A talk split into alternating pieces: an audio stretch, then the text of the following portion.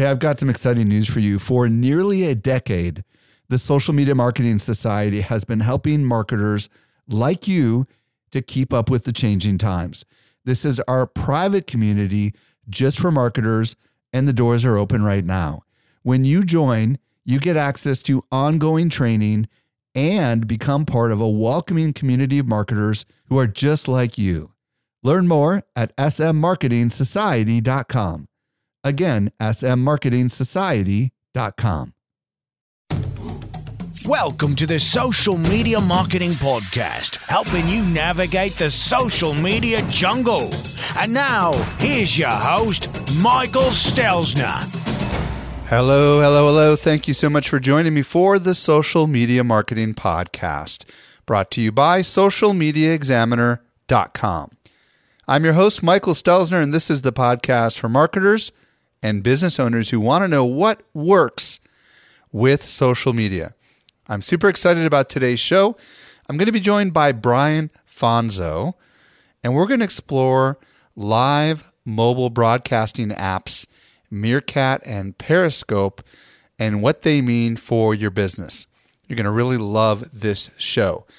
Also, if you want to contact me directly, you can email me at podcast at socialmediaexaminer.com. It comes right into my inbox, podcast at socialmediaexaminer.com. Let's transition over to today's brand new discovery. Helping you stay alive in the social jungle, here's this week's survival tip. I'm joined this week by Eric Fisher, who has a really cool new find. What did you discover, Eric? I found TripMode. This is a cool tool to use on your Mac laptop that will give you freedom to, de- to decide what apps on that laptop are able to connect to using the data on a, on a mobile device. Okay, so just to clarify, if you are out and about, like I've been in a hotel room, and you don't have Wi Fi and you decide to um, sync your iPhone to your laptop and use it as a mobile hotspot, it's really great because all of a sudden you can have really fast performance. But the downside is, and I'm sure this has happened to the best of us, all of a sudden Dropbox kicks in or um, some sort of app decides to upload in the background, and all of a sudden you just lost a half a gig. And depending on where you are uh, and how much data you've got left on your on your plan, that can get really costly, right? Yeah, exactly. So what this does is you install it and it's got a little icon up there in the menu bar and it turns on right you can have it you can have it turn on when you connect to the mobile hotspot automatically or you can just turn it on manually. It even gives you data usage per app and lets you you know for example you can check or uncheck dropbox google chrome mail etc so you know you, you you get really good granular control here. Wow. I i happen to have um I happen to also have a mobile router that works over Wi Fi. It's kind of like a phone plugged into a router. And instead of connecting in a personal hotspot, it connects to a Wi Fi connection. I wonder if this thing is smart enough to know that this particular Wi Fi connection is mobile. My guess is it probably isn't. Um, do you know if you can control all outbound? Um, or is it only when it detects that it's mobile? Uh, yeah, actually, what you can do is you can turn it on when you're in the in on any Wi-Fi. So it's not just mobile apps or mobile sorry, not mobile apps, mobile data. It's also Wi-Fi data. Perfect. What's what's the name of it and where do we get it and is it free? It's, it is TripMode and you go to tripmode.ch. There is a buy now version for 4.99 uh, which is on sale for now for like a launch promotion. There's also a free version which has an unlimited trial for seven days. But past that point, it's got 15 minutes free per day, which might just get you by.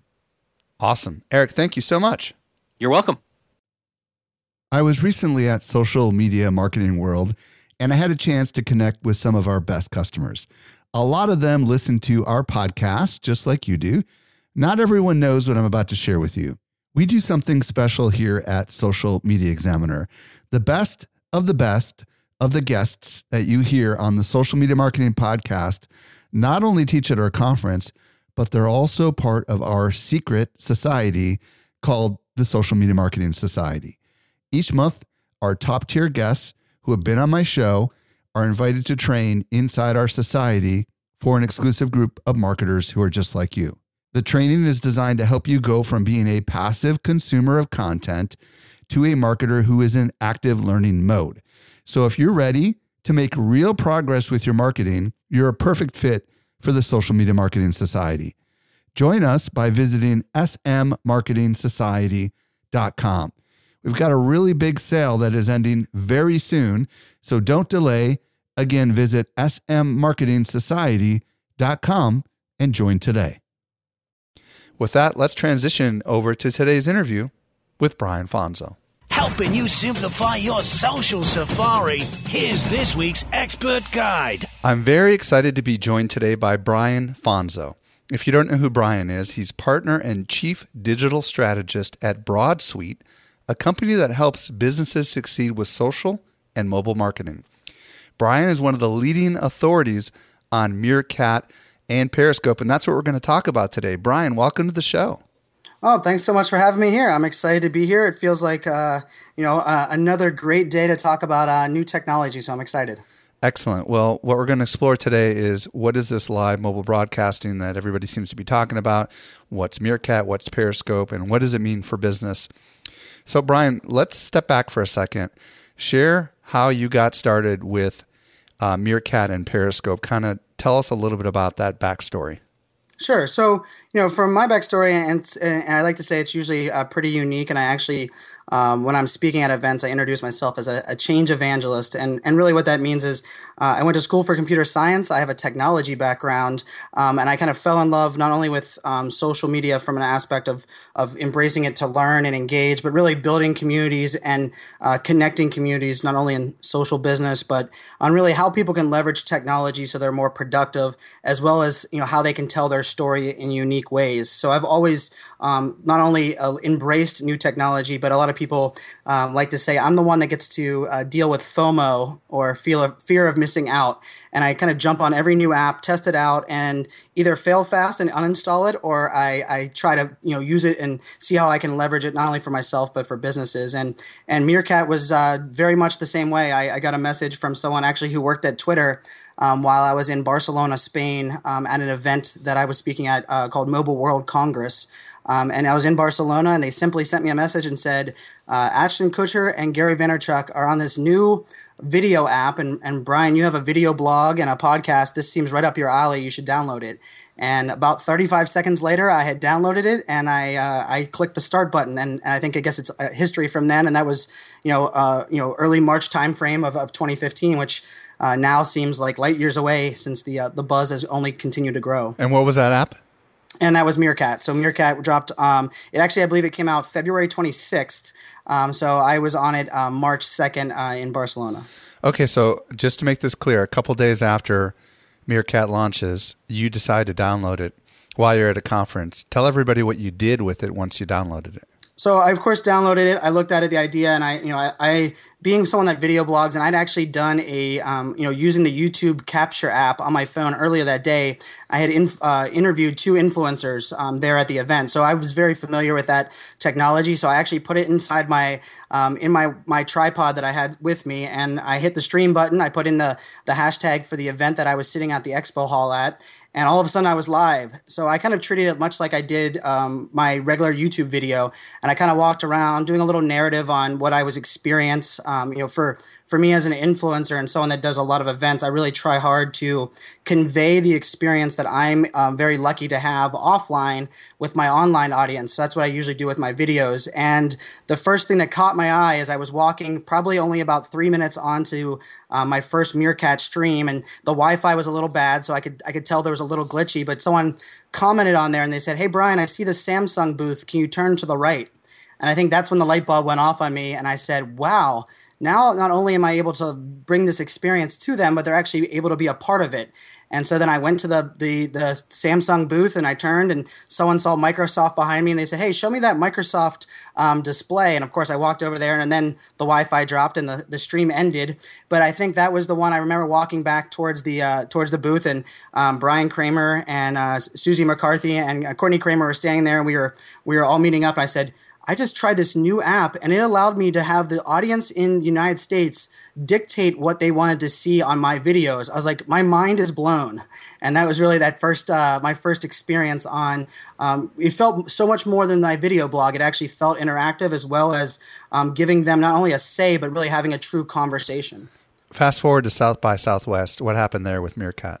So yeah, so I think uh, leading up to South by Southwest over that one week, uh, I'd say in between there, I started to realize not only was there a buzz, but there was people jumping on it. But I could tell South by Southwest was something that um, I wanted to leverage, and I already had um, I had eight days planned to be there. I was speaking on four panels, and I was a part of a an IBM startup event. So I knew that I had some really cool events that I would be a part of, as well as um, you know it being my first time at South by Southwest as a actual panelist and a speaker. I've always attended before previously as just a participant. And um, so I actually put some strategy around it. I actually contacted a couple brands that were holding different events and letting them know, hey, could you give me some backstory so that I can be prepared um, to not only attend your event, but to try to use this app for it. And so I, I landed at South by Southwest, and the very first morning, I think, is when um, it really mattered. I was in the Uber on my way from the hotel to the my first event, and I got out of the Uber and I put it in my selfie stick, put my headphones in, I turned it on, and I simply put in there uh, the preview of day one at South by Southwest. And in a matter of minutes, I had 300 or 400 people interacting and watching this live as I walked the streets of Austin on the way to my first um, keynote that I was, I was planning on attending. And I was just sharing what I was excited about, what the feeling was and the amount of camaraderie and really people that were thanking me, which I thought was an interesting um, element. They were thanking, saying, Brian, you're bringing this experience that I wish I was at, and you're allowing us not only to bring you along, but we're being part of it. And um, from then on, I did I did a, a meerkat of all the sessions I went to, and then each morning and each evening, I did a recap and a kind of a, a preview of the day. And I averaged close to you know between 300 and 800 people watching each one of those, um, no matter what I was talking about um, at South by Southwest, because they really they had a say in, in the conversation because it wasn't me just um, spitting at the video. It was really reading the comments, engaging, answering their questions. And um, I found not only was it uh, very informative for the digital audience, but when I would mention to people that I was in an event or if I was speaking, I would say, hey, I, I'm going to meerkat this. There was like a bit of excitement to that because I felt like they were connecting with people that were outside that room. And I can't, I, I won't forget that experience. I think that's something from this technology that really resonates with me is it does make people feel like they're they're now able to tell their story at a much more real time global audience that maybe traditional um, social media, even if you were live tweeting, um, kind of felt a little bit disconnected. This does feel truly like a a live conversation between your digital audience and your offline audience. So a couple weeks later, social media marketing world, and of course Twitter. Uh, immediately comes out. I think on the first day of social media marketing world, wasn't it, or was it the night before? It was actually the first day. I, we, I was on the um, I was on the ship with uh, Guy Kawasaki doing a meerkat, and then around 2 a.m. after that, uh, after we were off the uh, the first night festivities, um, around 2 a.m. that morning, uh, Periscope was released into the Apple Store. So going into the very first, your first opening keynote was actually uh, the very first time I ever even fired Periscope up to do um, anything other than test it. Was the day one of uh, social media marketing world. So the the reason why I'm telling everyone this story is because still in the grand scheme of things, this is relatively new technology, and most of the world and most of the people listening to this show have probably not experimented with it yet because we know not everyone is like Brian, who's out there experimenting with things the moment they come out. So, um, Brian, step back at, at the most basic level and explain how these apps work without going into an enormous amount of detail because we're going to kind of unravel this a little bit later. But for someone who's never tried Meerkat or Periscope, just kind of describe the user experience. Sure. So, you know, live streaming isn't anything new. And if we think of live streaming, it's really just turning on a video and opening the portal to anybody that wants to use it. And I, I say by portal, I mean there's a website address. And if you want to watch something, you know, a live streaming of the pandas at the zoo, you could tune into that. And so live streaming, the concept wasn't new. But the fact that we're able to actually download an app, sign in with your Twitter account or sign in with your phone number, and then click one button. And that button, when you click stream, it posts that link to your Twitter community. And from that moment, anybody that's in your Twitter community can click on that link and watch whatever you're showing on your phone. And that's the big piece. It's your mobile aspect. This isn't something that's attached to a web camera.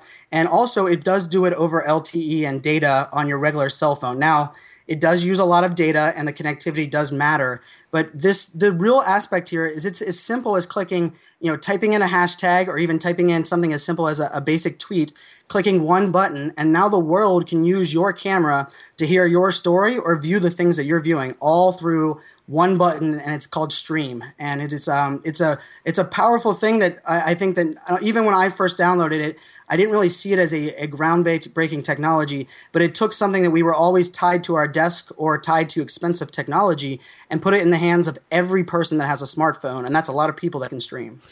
Yeah I mean and if you think about it uh, it is live it is slightly delayed. It's near it's near real time, and now all of a sudden, anybody with a smartphone is essentially a broadcaster. You know, in the past, you had to bring special equipment and satellite trucks, right? I mean, if you think about how the news works, right? And um, I I remember talking to the local Channel 10 affiliate. Um, uh, the main gal who does the news here in San Diego, and how you know her mind was getting blown by it. I think it's really cool. And what's even more interesting about it, as you mentioned, you do not have to be a user of the app in order to be able to see the stream, right? So anybody can technically watch the live video stream from the link.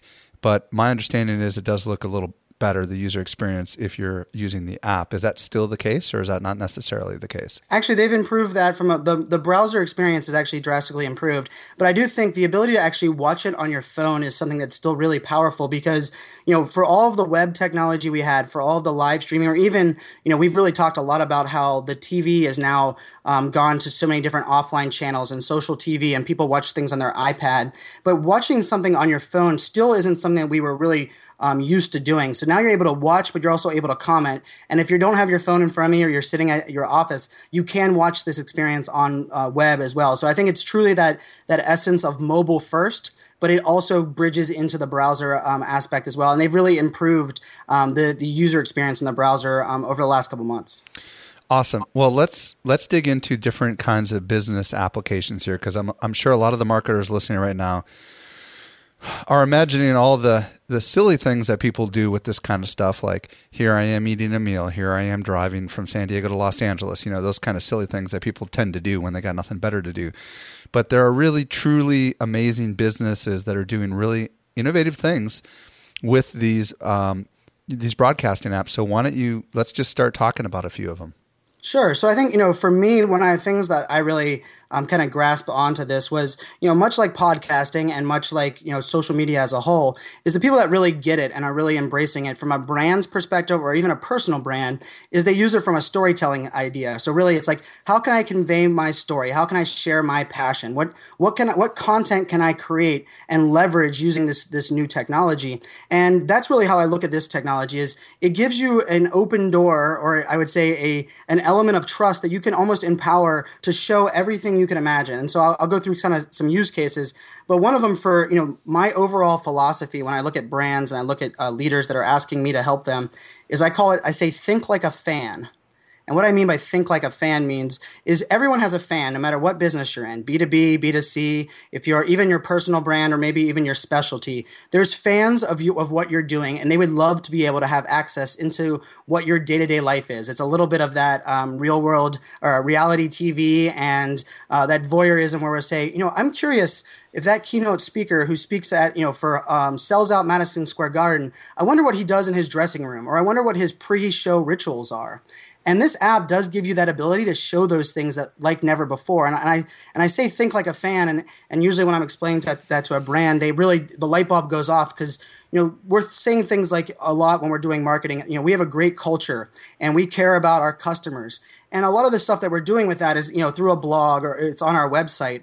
But if you're if you were able to click one button and actually prove that how powerful would that be? You're no longer telling somebody that you have a great company culture. You're now clicking a button on your phone and letting them see that. And one of my favorite examples is Hootsuite. And Hootsuite did a, um, you know, Hootsuite, the social media marketing uh, company, did a great campaign they called Follow the Sun.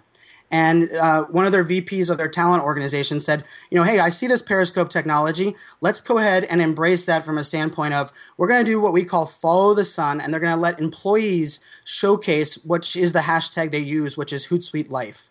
And what they did, which was pretty powerful, was anybody in their company, they gave access to different people at every uh, company office around the globe And throughout that day, as it followed the sun, people at different offices got to turn on and use the Hootsuite account and then walk around the office and show what that culture was, to show what their what their people were doing, what their what the true atmosphere of their office was. Interview their friends, show what show what their you know um, I would say what their coffee maker was. One of my favorite ones was they had like kind of a wall of fame and they walked us down the wall of fame there um, at their office. But for me, one of the things that I remember watching this and going, wow, they talk a lot about the importance of culture. They're now proving it.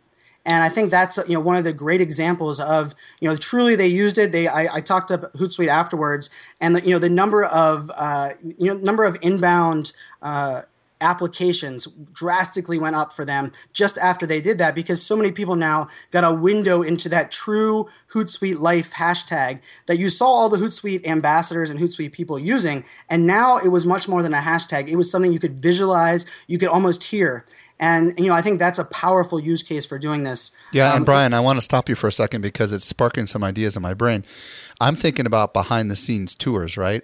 So imagine if um, some if Disney or SeaWorld or one of these major amusement parks was able to um, at a certain time each week, for example, to do a little behind the scenes tour about how they um, do animation or how they train this the uh, the seals or whatever. You know what I mean? I think that kind of stuff people would go crazy over. I mean, like so many people would pay a lot of money for that kind of stuff. And if they were to to do these even like you know come into our kitchen we'll show you how we make muffins you know if, if you're a bakery or whatever.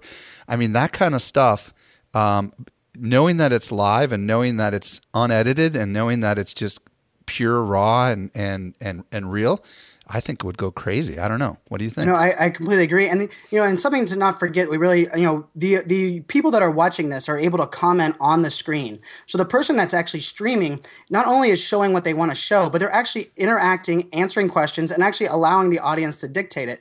So you know, when Hootsuite was doing that, and they're walking around their company culture, they walked by the um, there was a coffee maker, and someone commented on there and said, "Hey, does everybody in the company get free coffee?" And so of course he walks around and shows like the big sign where it talks about they have an environment environmental um, philosophy on, on what cups they use, and it's free coffee unless um, unless you're not using a coffee mug. If you're using one of the the cups, you have to pay for it because they want you to use a coffee mug, and you know like little things like that, which I don't know if they would have shown that originally if they had a you know a pre-produced element, but the fact that the user community dictated that is important. And you know one of the other use cases I, I was talking to, uh, I'm someone that was looking at a house and and looking at a house remotely. I'm, I'm living in Arizona and moving to Virginia, and I actually talked to my realtor and said I think this is a technology that if you had an open house on a Saturday and you told all the people that were quote unquote interested that before they came out to the open house, they could tune in Friday evening and you would walk them through the house on a live stream and let them kind of have input. Not only would it drum up excitement, but you're going to let them have a peek into it.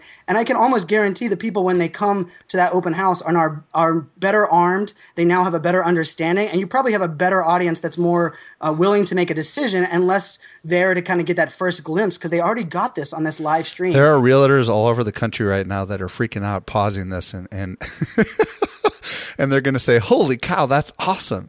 I mean, and you know what? Anybody that's in that kind of business where they're about to premiere something, right? Um, yes. And get special people excited, or offer, you know, a special behind the scene. I mean, that is another kind of behind the scenes thing, because there's, you know, what's great about this is is a lot of people have all the best intentions of the world of physically showing up to something, but if they can't be there, at least they can kind of be there remotely. And I think that's really a great way to almost extend the size of the the party, if you will. Yeah, and you know, and it also kind of it almost makes people feel a part of it. You know, one of my one of my favorite other use cases was I was talking to a brand that was releasing a new app, and their brand I would say is not uh, a sexy brand, but it's a new app that they were releasing for a mobile app. And I was saying, you know, why don't the last hour before you hit the release button to go live, why don't you turn on the live stream and interview people on what they're feeling and how their butterflies are, and almost create allow them to be a part of that nervous energy and uh, they'll also be part of that excitement and they'll help amplify the message afterwards. And to them they were like wow i would have never thought to show you know the, the command and control center for a, an app getting released into the apple store. But if that's something that's really powerful and even you know a boutique store that you have a brand new product that you're going to finally show off on a saturday afternoon if the hour before the store opened you gave people access to see you setting up the new booth and you being frustrating that the you know the the labeling on the on the on the sign isn't correct, but you're going to go with it. Not only does it humanize you, but it, it does really make you feel a part of it and also kind of, you know, truly kind of be invested. And I can almost guarantee it, it kind of makes people root for that product to be successful because they were able to kind of live through those, I would say, intermediate times uh, alongside of people. So I think there's, you know, those kind of use cases are only going to grow immensely um, as people kind of embrace this, this raw storytelling capability. Well, and you know, uh, uh, the way that I first participated in my first um, Meerkat was my friend Dave Kerpen from Likeable Local was doing a lunch with Dave. And I guess he does this every week where um, he sits down and he figures out a way to bring people onto his show and just have like lunch with him and answer questions. And I would imagine if you're a consultant or a personal brand, um, you could use this to do kind of like Q and A with me, if you will, right? And probably start to garner some really interesting um, connections and prospects, even if not a lot of people show up. Have you seen people do that? I have, and I think part of it is really it's that aspect of you know we talk a lot about, and this is something I talk about as I work with companies and individuals with personal brand building. Is there's nobody better in the world to tell your own story, to share your own passion, and to really you know provide your own value proposition. But not everybody's comfortable uh, getting on. You know, I would say getting on and blogging, or getting on and sending a tweet, or humble bragging about a um, something you do you did on Facebook, or one of those things. But if you were able to actually give people insights into what you go through to make that happen. And I talk about it a lot. I say, if you're able to explain to someone the how and the why you're doing what the what is, it, it, it, almost makes it a powerful conversation. And I've seen people do things from, you know, uh, I actually at Social Media Marketing World, I had Jay Baer behind um, backstage, and I, I, was interviewing Jay before he was going to do his first keynote ever on Hug Your Haters. And I was asking Jay, how are you feeling? You know, I know the book's coming out. This is the first time you're presenting this. And it was a real raw look into what Jay's feelings were before he goes on stage. And I think that aspect into Jay's life because you know he is a big keynote speaker and he's a big name, written great books, and um, I think that not only humanizes you, but people you know are almost compelled to even root for you more. And I think no matter if you're a Jay Baer or you're a Brian Fanzo from that standpoint, I think you have the ability to really find unique ways to tell your story, even as simple as I, I will, I'll say one last example. And uh, you know, a tattoo artist that I, I'm friends with, you know, he talked, he was telling me I, I, kind of got him to embrace Instagram, and he told me how much he loves Instagram. And I even told uh, you know our friend Sue B. Zimmerman how I got this tattoo artist who really never liked social media to embrace Instagram to show off his designs. And I told him, I said, well, how about you know, you're getting all this great feedback on your designs that are hanging all in your wall. What if you were able to turn on a live stream and explain your inspiration for these designs? Explain the thought process. Explain maybe because every designer is a is a perfectionist and they're not happy with the end result 100%. Explain to me what you would have done different. And he just looked at me and said, Wow, I, I think lots of people have asked me that. I never had a vehicle to do so. And I said, it's as simple as downloading an app and clicking one button. And I really truly feel that's kind of a great example of, of my view of saying, hey, you might not be on Twitter, you've just found value on Instagram, and now you found another avenue to tell your story. What I like about all this is that you not have to be super professional. As a matter of fact, by the nature of the app, it's not going to be professional. I mean, it's filmed. it's not even filmed in landscape mode. It's filmed in portrait mode, right? So it's not, you know, it, I mean, I guess you can go the other way, but most people hold their camera up and down. So by the very nature of the way this works, it's it's a great example for people to get started with video marketing and it could open a bunch of doors. Now, I want to explore a little bit of the capabilities of these apps. Um, I'm sure a lot of people listening right now are wondering whether or not these live streams can be recorded. Can you talk a little bit about uh, how maybe let's just say you finished an incredible live stream and you're like, man, I want to reuse that. What are our options?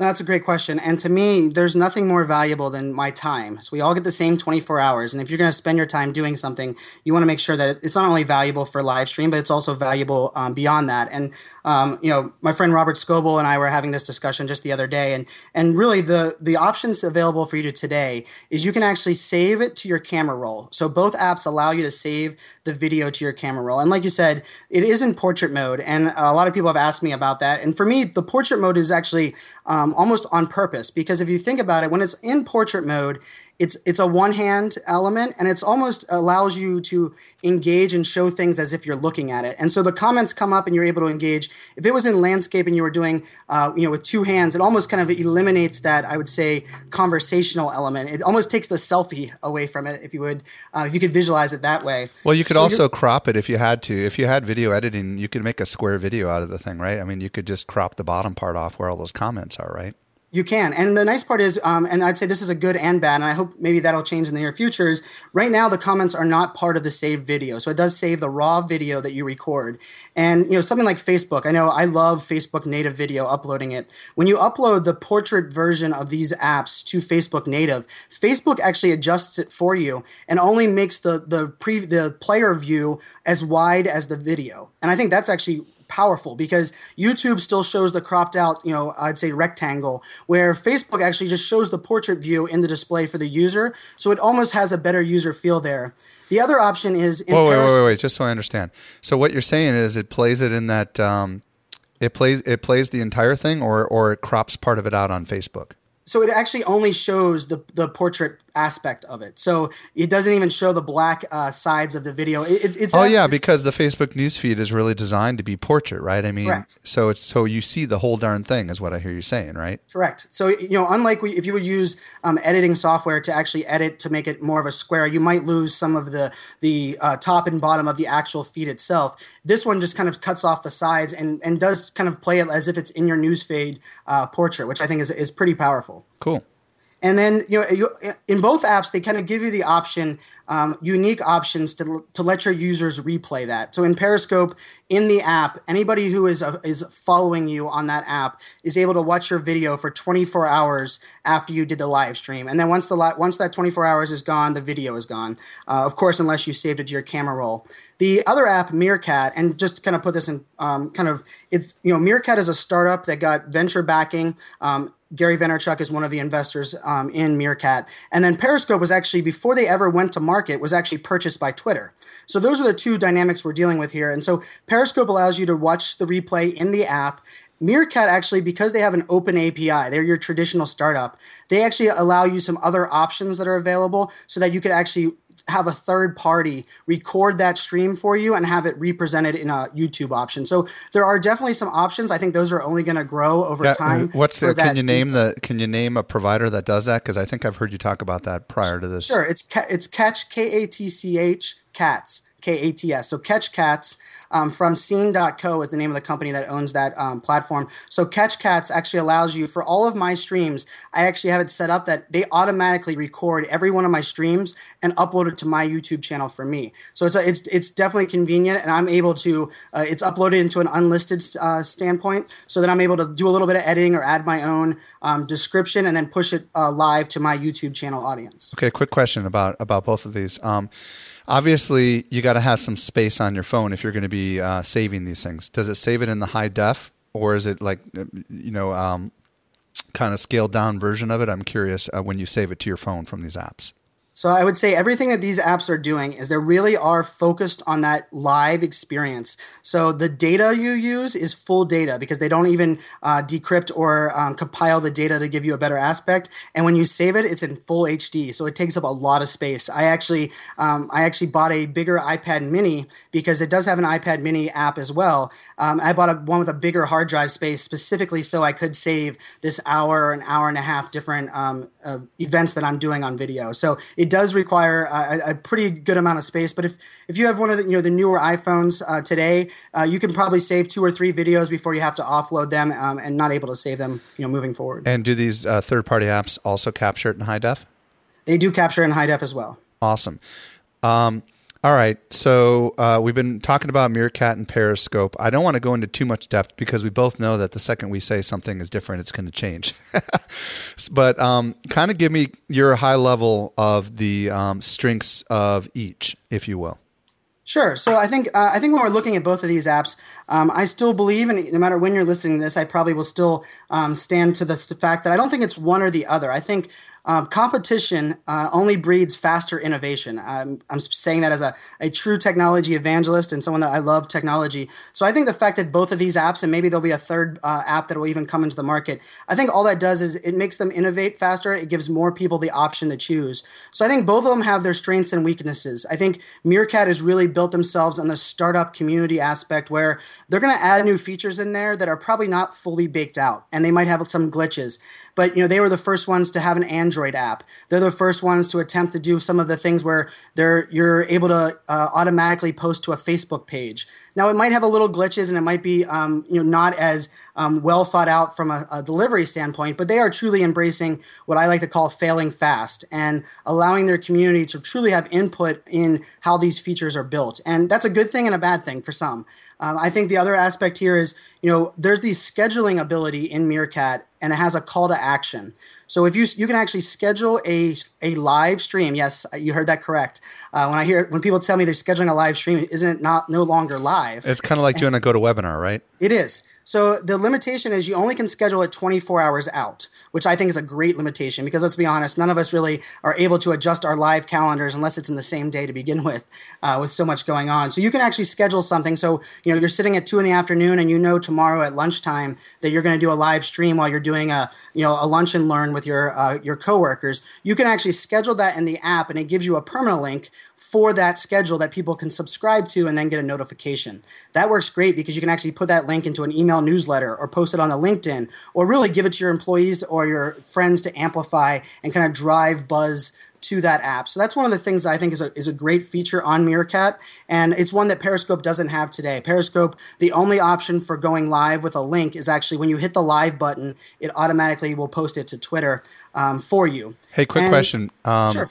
Is there any limit to the number of people that can be live that so you're there aware is of? no no there is not limit there's i've actually asked that to both apps. Both apps don't have a limit on um, total live uh, viewers today. Um, there is a limit on periscope to how many people can actually be watching and commenting but there is no uh, total live limit at least that they have hit or they're willing to admit Gotcha.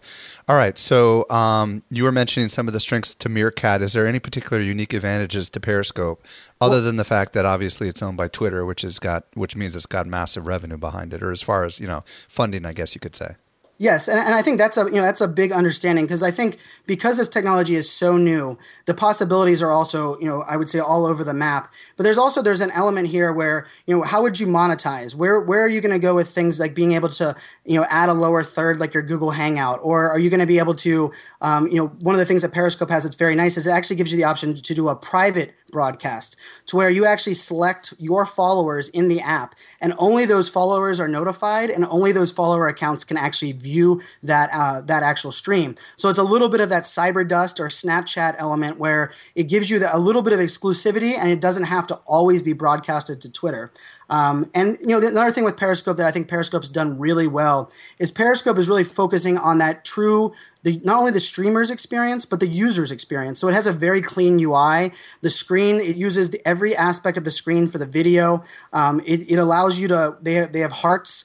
And what the hearts are is if you're watching the video, you can just tap on the screen as a watcher and let and it'll the streamer will actually see the hearts kind of float up from the bottom, and that's letting the streamer know, hey, what you're talking about is something that your audience likes. And so it's kind of that nonverbal uh, feedback that we all crave when we're doing podcast and video. And now you're actually able to have that with hearts. So I think, and you know, the other thing with Periscope is the Periscope user base is is has grown immensely and at, at a rate that I think um, is even bigger or, or than they expected. So growing your audience and kind of watching other streams on Periscope, uh, the options are almost unlimited. When I click on the global button, which really allows you to look at everybody who's currently live streaming, no matter what hour of the day it is, you have the option to find someone that is probably something of your interest doing a live stream on Periscope.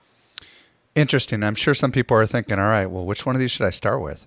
Um, because obviously, if there's more people using Periscope, then I might have a better chance of of um, getting more people to watch my stream if I'm using Periscope. Um, do you have any thoughts on where someone might want to begin? Sure, I love that question. So for me, I've been, you know, I, I like both of the apps, and I, I don't think you can make a wrong decision. But if you're looking to be the streamer, you're looking to be the one behind the camera, to be the one on live video, I think Periscope is probably a great to place to start because it does have that bigger community. It does kind of uh, allow you to uh, the flexibility of not only growing your community, but really getting your, your feed found by the masses. I feel if you want to really this, test this technology out and see how other people are using it and jump on there and comment and ask the person questions and kind of be a, a real strong part of the community as someone that wants to really, hey, before I go behind that video, I want to be one of those people that watches, you know, a hundred different streams. I want to see a hundred different ways.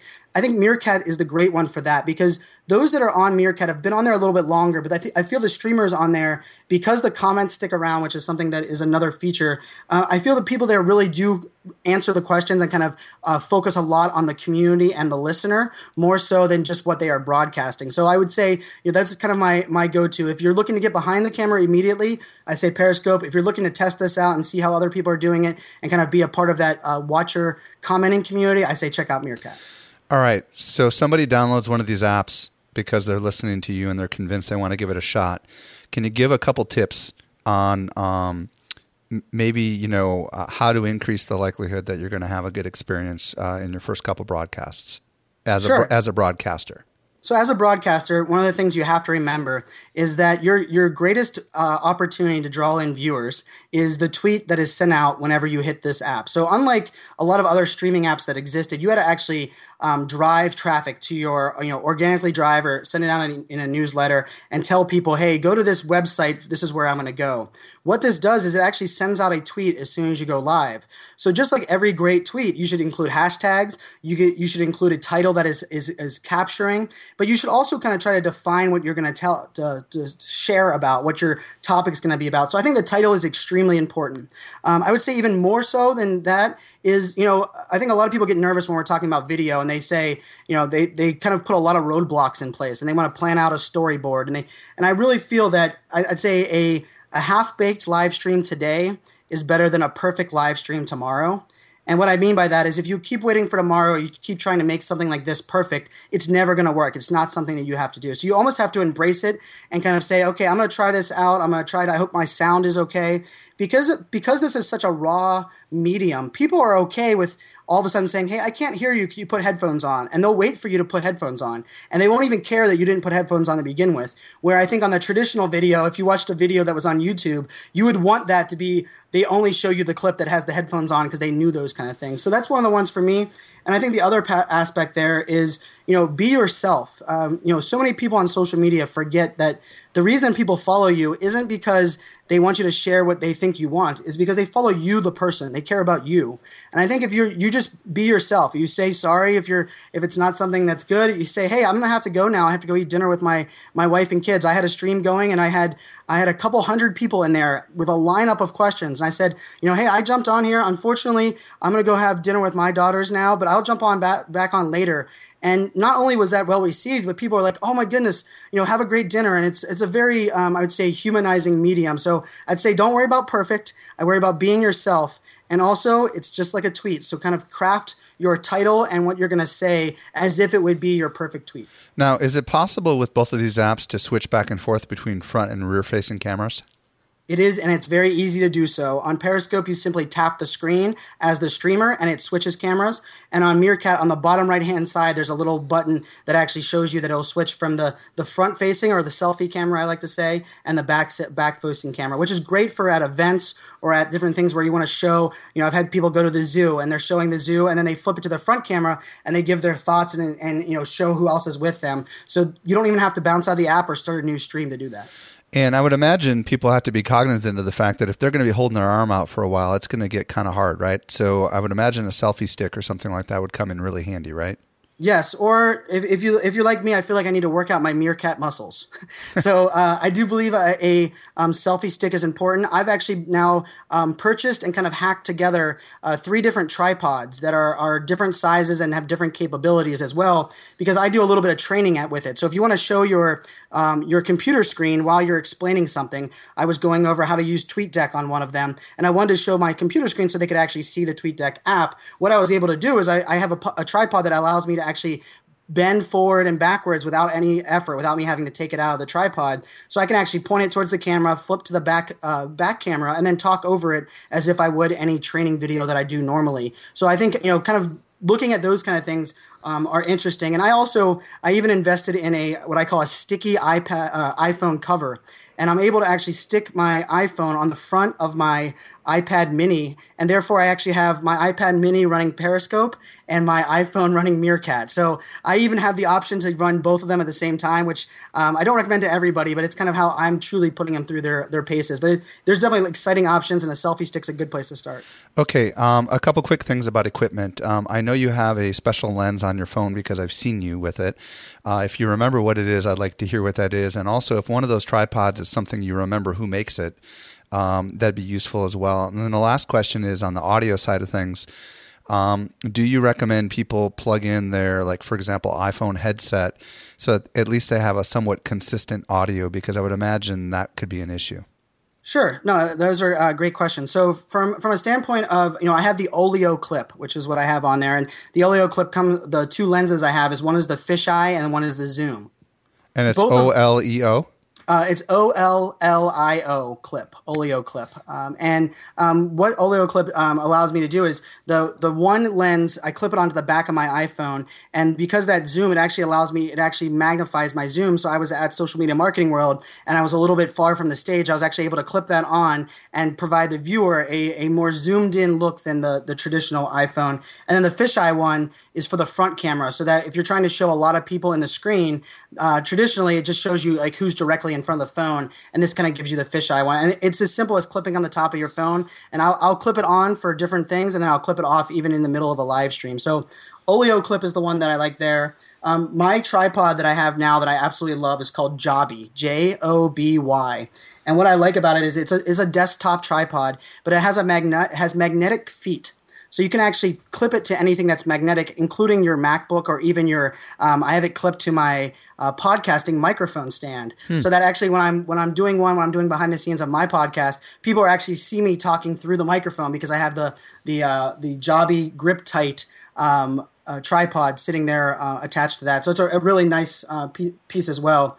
And the last question you asked about audio, I think audio is important but when you're sitting at your desk, you're sitting somewhere quiet. I think the speakerphone um, aspect is really nice because you can also hear, um, you know, someone on the computer. I do a Google Hangout where um, someone's able to listen to someone on the other end of the Google Hangout as well as hear me. What if, if you're, you're, in like a noisy space? You know what I mean? Yeah, if you're outside walking, especially walking, or you have any wind, I 100% recommend using your iPhone uh, headphones because that that allows that microphone to be really close to you. As well as remember, you only can put the phone as far away as you can read the comments because the comments are still important. So even when you're using a selfie stick, I actually recommend not using the selfie stick further extended than what the headphones go because you do want to engage and read the comments that are on the screen. Yep, that's very good. All right. Um, last question. What should we avoid? I know that there is a lot of um, privacy and copyright issues that are that are going all around um, the web, and um, what is considered acceptable use and not acceptable use when it comes to this? Well, you know, I think part of the thing is, you know, we can't fix stupid no matter how hard we try. Um, but you know, there's also an element where you, you, when you're thinking about this technology and you're doing this on a phone in real time on a camera, and a majority of people that are using this, including myself, I didn't go to school for video. I went to school for computer science. So we're not professionals. People aren't going to tune in to, to your stream over a professional stream. But what they are going to tune into is your unique view. So things to avoid is streaming things that are copyrighted or things that people are already paying for a live stream. I think it doesn't ever hurt to ask whoever's running the event or running the show, hey, would it be okay if I did this from this angle? For me, the real replacement isn't me replacing what someone is already doing, but it's adding another aspect. So, you know, I think there's going to be events like a Broadway shows. They're going to have to find ways to treat their Wi-Fi much like a um, airplane, where they actually block people that are attached to Wi-Fi from streaming, so that people aren't streaming things like a Broadway show. Because I think that's you know a little bit of a, a touchy area. But you know, for things like a live sporting event, like an NHL event, nobody's going to watch an entire hockey game view via someone's phone in the crowd if they if that same person was actually going to sign up and pay for the NHL package. That's not the same experience. So I, I, would say when you're thinking about what you what you should and what you shouldn't, you know, I talk about a lot when I'm talking about personal branding. I don't tweet what I'm not okay with my mom being seeing because I'm a mama's boy, and if my mom won't approve of it, I don't want it on the internet. And I think that kind of goes for this video as well. As I think you want to be aware. I mean, one of the things that I do whenever I was at an event, I was at an event just uh, this past week, and I was doing it with influencers, and I almost announced um, on a regular basis, hey guys, we're doing this via live stream. Anybody want to be interviewed? And I made it a point for everybody around me to know that I was live streaming. And the reason I did so was truly for me. Not only is it uh, is it good for them, so they don't stick their foot in their mouth or they say something they would really regret to see out there, but you want people to know that so that they are are aware of that. So they most of the time they want to participate. But I think it's on you, the streamer, to make it not only make it aware, but kind of think with the idea that says, hey, am I stealing someone's other property? What value am I providing? And I you know, Kerry Gorgone has written some really good articles on um, the legal aspect of it because if you aren't monetizing it and it is live, there's some gray area. But I think I, I think the good people, the people that are, are seeing this as a way to tell a story in a unique way and maybe even complement an existing live stream, are going to do great things with it. I think the eventually the the shock video and those that are um, you know are doing the fights that are going on or a pay per view event or, or trying to stream a movie in the movie theater, um, those people are going to get shut down just like they did on YouTube when people used to, you know, uh, put videos up there that were from artists or had uh, copyrighted music. But I think that's a that's a safe bet as long as you're trying to add a unique uh, reference, and I, it doesn't hurt to ask um, the event host or whoever's you know paying for the event um, if they're okay with you doing it. Well, Brian, I know we could probably talk for another hour, and there's a million questions that are inside my brain, but I want people to be able to find you on Meerkat and Periscope, and I want them to be able to find you on whatever other channels you want to share with them. So, why don't you tell them where they can find you? So for me, so um, my Twitter handle and really my personal brand is iSocialFanz. It's the letter I, the word social, and then fans, F A N Z. And that is a play on my last name, Fanzo. My name's Brian Fanzo. And so iSocialFanz is really my personal brand. It's a little bit of a play on uh, my love for social media, the fact I'm an Apple fanboy, so that's the lowercase i. And so it's iSocialFanz on Twitter, iSocialFanz on Meerkat, iSocialFanz on Periscope, as well as iSocialFanz.com. And, and really that's kind of where, um, you know, it kind of fits perfect for me. So if you can contact me and engage me on any of those platforms, uh, you know, I love to interact. I, I really enjoy. I'm uh, Brian Fanzo in the uh, Social Media Examiner Society as well. I love answering questions and helping people not only embrace these two technologies, but if there's other apps or um, things that you're looking to embrace from a, a trending technology, I'm, I'm happy to happy to help in that way. So it's iSocialFanz uh, everywhere and anywhere. Brian Fanzo, thank you so much for sharing all your awesome insight with us today. I, I know on behalf of a lot of people that are not familiar with this technology, their minds were blown. So thank you so much. My pleasure. Have a great one. Well, I hope you got a lot out of today's interview. If there was anything that we mentioned and you just didn't catch it because you're out and about, well, don't worry about it. We take all the notes for you. Simply visit socialmediaexaminer.com slash 149. Stands for episode 149. Wow. Also, never miss a future episode of the show. Simply hit that subscribe button on your podcast player and you will get those future episodes downloaded into your podcast player. This brings us to the end of yet another episode of the Social Media Marketing Podcast. I'm your host, Michael Stelzner. I'll be back with you in the driver's seat next week. I hope you make the absolute best out of your day, and may social media continue to change your world. The Social Media Marketing Podcast is a production of Social Media Examiner.